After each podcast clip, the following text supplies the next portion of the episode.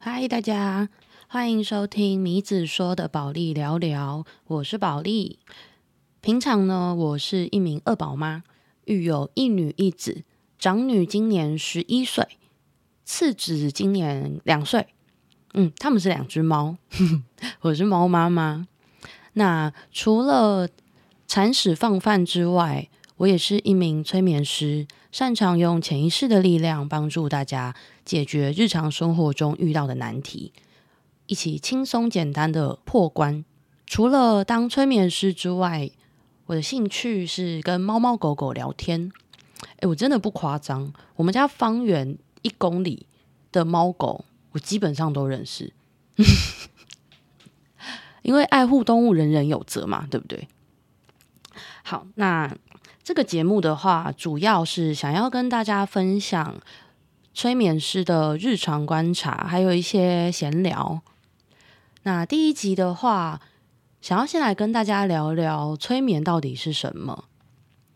催眠啊，它听起来是一个很神秘的单字。我自己的对它的第一印象是觉得，哈，那什么？但其实催眠就是一种帮助我们放松，然后向内在探索、寻找解决问题的方式。大脑卡关的问题，很多时候在潜意识都有解套的方法，而且这个方法通常都会超出我们的意料。不知道大家有没有什么饮食的怪癖啊？像我的话，我有一个饮食怪癖，就是我在吃鸡肉饭的时候一定要加糖。这件事情是到我大学的时候搬出去住，然后有一天我就去点了一碗鸡肉饭，吃了之后就想说，嗯，那也减几笔呀？然后我才想说啊，好像是不够甜，所以我就跟老板说，就是可不可以帮我加一点果糖？老板听到就超傻眼啊，想说啊，果糖，你你有你有没有说错？后来我就跟老板说，没关系，就请你帮我加一点糖，谢谢。后来。我仔细的回想之后，才发现啊，原来是我们家小时候的鸡肉饭一定会加糖。原因呢，是因为我爸爸是台南人，所以他的饮食习惯就很偏甜。就从小我们家的饭菜基本上都会有点带甜味，然后这个习惯也就养成了我吃很多东西都喜欢加糖。煮饭的时候就很明显，我就会很容易。加个糖啊，加个味醂啊，就想要你知道提一个味的那种感觉。除了吃东西之外啊，像平常啊，大家会不会突然有时候就脑子里会一直闪过某一段旋律？可能是一首歌，或者是一段声音，或是某一句话。像我有时候就会突然脑子里一直出现背景音乐，就某一首歌一直 repeat，一直 repeat。然后我就在上面想想半天，想说到底是哪一首歌？想起来之后，有时候就会突然惊觉说：“哦，可能是我前几天听到的这首歌。”但我其实也想不太起来，我是为什么听到。但这段旋律就会一直在脑子里播放。那还有一种像是广告歌，就是有一些广告歌，它就是非常的洗脑。我现在想到的一首广告歌就是《My My Dear Friend》，青春的成绩单，有你们一起向前，才有一百分。大家现在是不是马上知道这是哪一首歌？没错，就是麦香。但其实我是一个不喝麦香的人，但他的广告歌就是会一直很洗脑，一直很洗脑。然后到我每一次去超商看到饮料柜的时候，我就会出现这段旋律。广告歌催眠啊，它也是一种很清醒的催眠暗示。就是当我们在看电视的时候，我们的潜意识就会不自觉的把这个连结吃进去。然后我们以后啊去挑选产品的时候，自然而然就会想到说：“哦，我看过这个广告，它主要目的就是加强我们对产品的印象，自然的就会去增加我们挑选它的意愿。”那有这么多的催眠状况在我们的日常生活中，有没有具体一点的方式可以去理解催眠到底是什么呢？我觉得啊，最简单的初步理解，就把它当成是一种吸引力法则。其实我们看到的世界啊，它就是我们内在投射出来的样子。意思就是呢，当今天你是一个非常乐观、非常开心的人的时候，你每一天都会发现很多很多生活中开心的事情。那反之，如果今天是一个非常爱抱怨的人，他每天注意到的事情就是哦，好烦哦，怎么又来了？哦，这很倒霉耶。那催眠其实也就像是这样子的，只是吸引力法则是我们更有意识的去决定说，好，我从今天开始，我要当一个快乐冠军，我就是一个乐观的人。那催眠的话，它其实就是埋在我们潜意识里面的那个人格的感觉。很多时候，我们日常生活中卡关的难题，其实当我们进到了潜意识的深度之后，会看到完全不一样的面貌。就是其实，在潜意识的深处，有很多很多的宝藏等着我们去发掘。所以，这也是为什么催眠它会有很神奇的功效。可能是这一次催眠完之后，卡关了十几年的感情问题就瞬间的解决了，或者是以前可能。非常容易暴饮暴食啊，然后我们透过催眠去找到那个根源是什么？因为有可能它的根源其实它需要的不是食物，而是一种安全感跟爱。那这些事情都是可以透过催眠去完成改善的。那催眠也可以运用在开创未来啊，或者是卡关想要做决定的时候，我们也都可以透过潜意识去找找看有没有什么是。我们遗漏的讯息，或者是可以帮助我们更有效的做决定的方式。那如果说催眠它就是一种潜意识的吸引力法则的话，可能大家会好奇说，那催眠师的用途是什么？就是催眠师要干嘛？其实催眠师他就很像是大家进到潜意识里面的 GPS，你可以决定你的目的地在哪里，你也可以。先把 GPS 关掉，就是因为其实潜意识的频率里跟我们一般日常生活的感受是不太一样的，所以像我自己做个案的时候啊，很多个案就会在第一次或者前几次催眠的时候，会很常有一个疑问是说：诶，我我我刚真的有成功被催眠吗？就是那个就是潜意识吗？因为它对我们来说是一个全新的感受。所以大家多少都会可能会有一点怀疑啊，或者是不确定。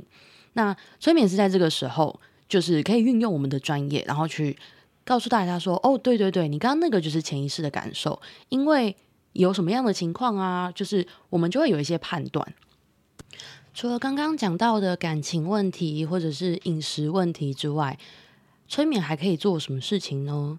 像是改变习惯，因为习惯这件事情，它很尝试从一个很小很小的意念开始嘛，像是《原子习惯》这本书也有提到。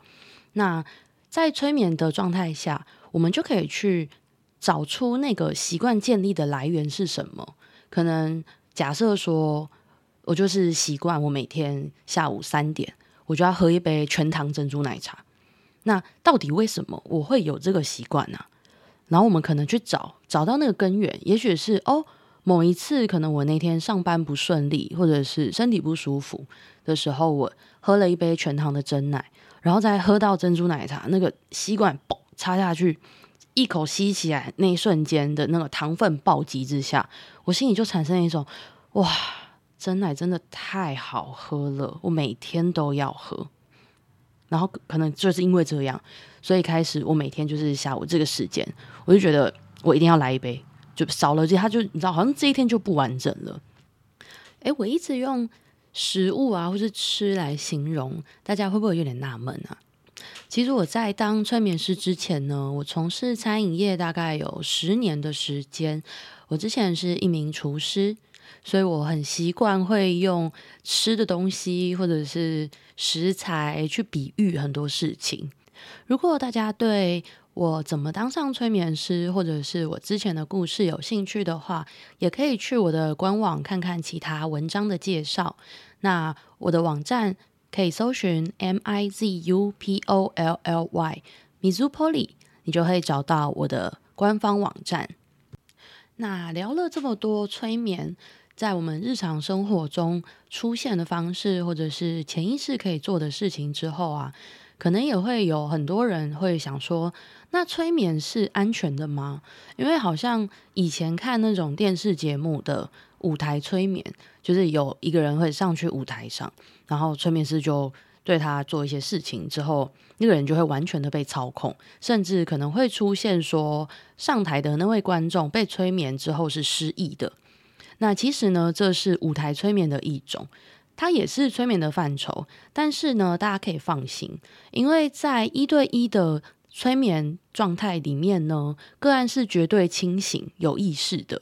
这个原因很简单呐，你就想嘛，假设今天呢，大家被催眠之后醒来两个小时后完全没有印象，那。那你的潜意识要怎么样？就是我们的大脑跟潜意识在传递讯息的时候，它要怎么样可以就是一致？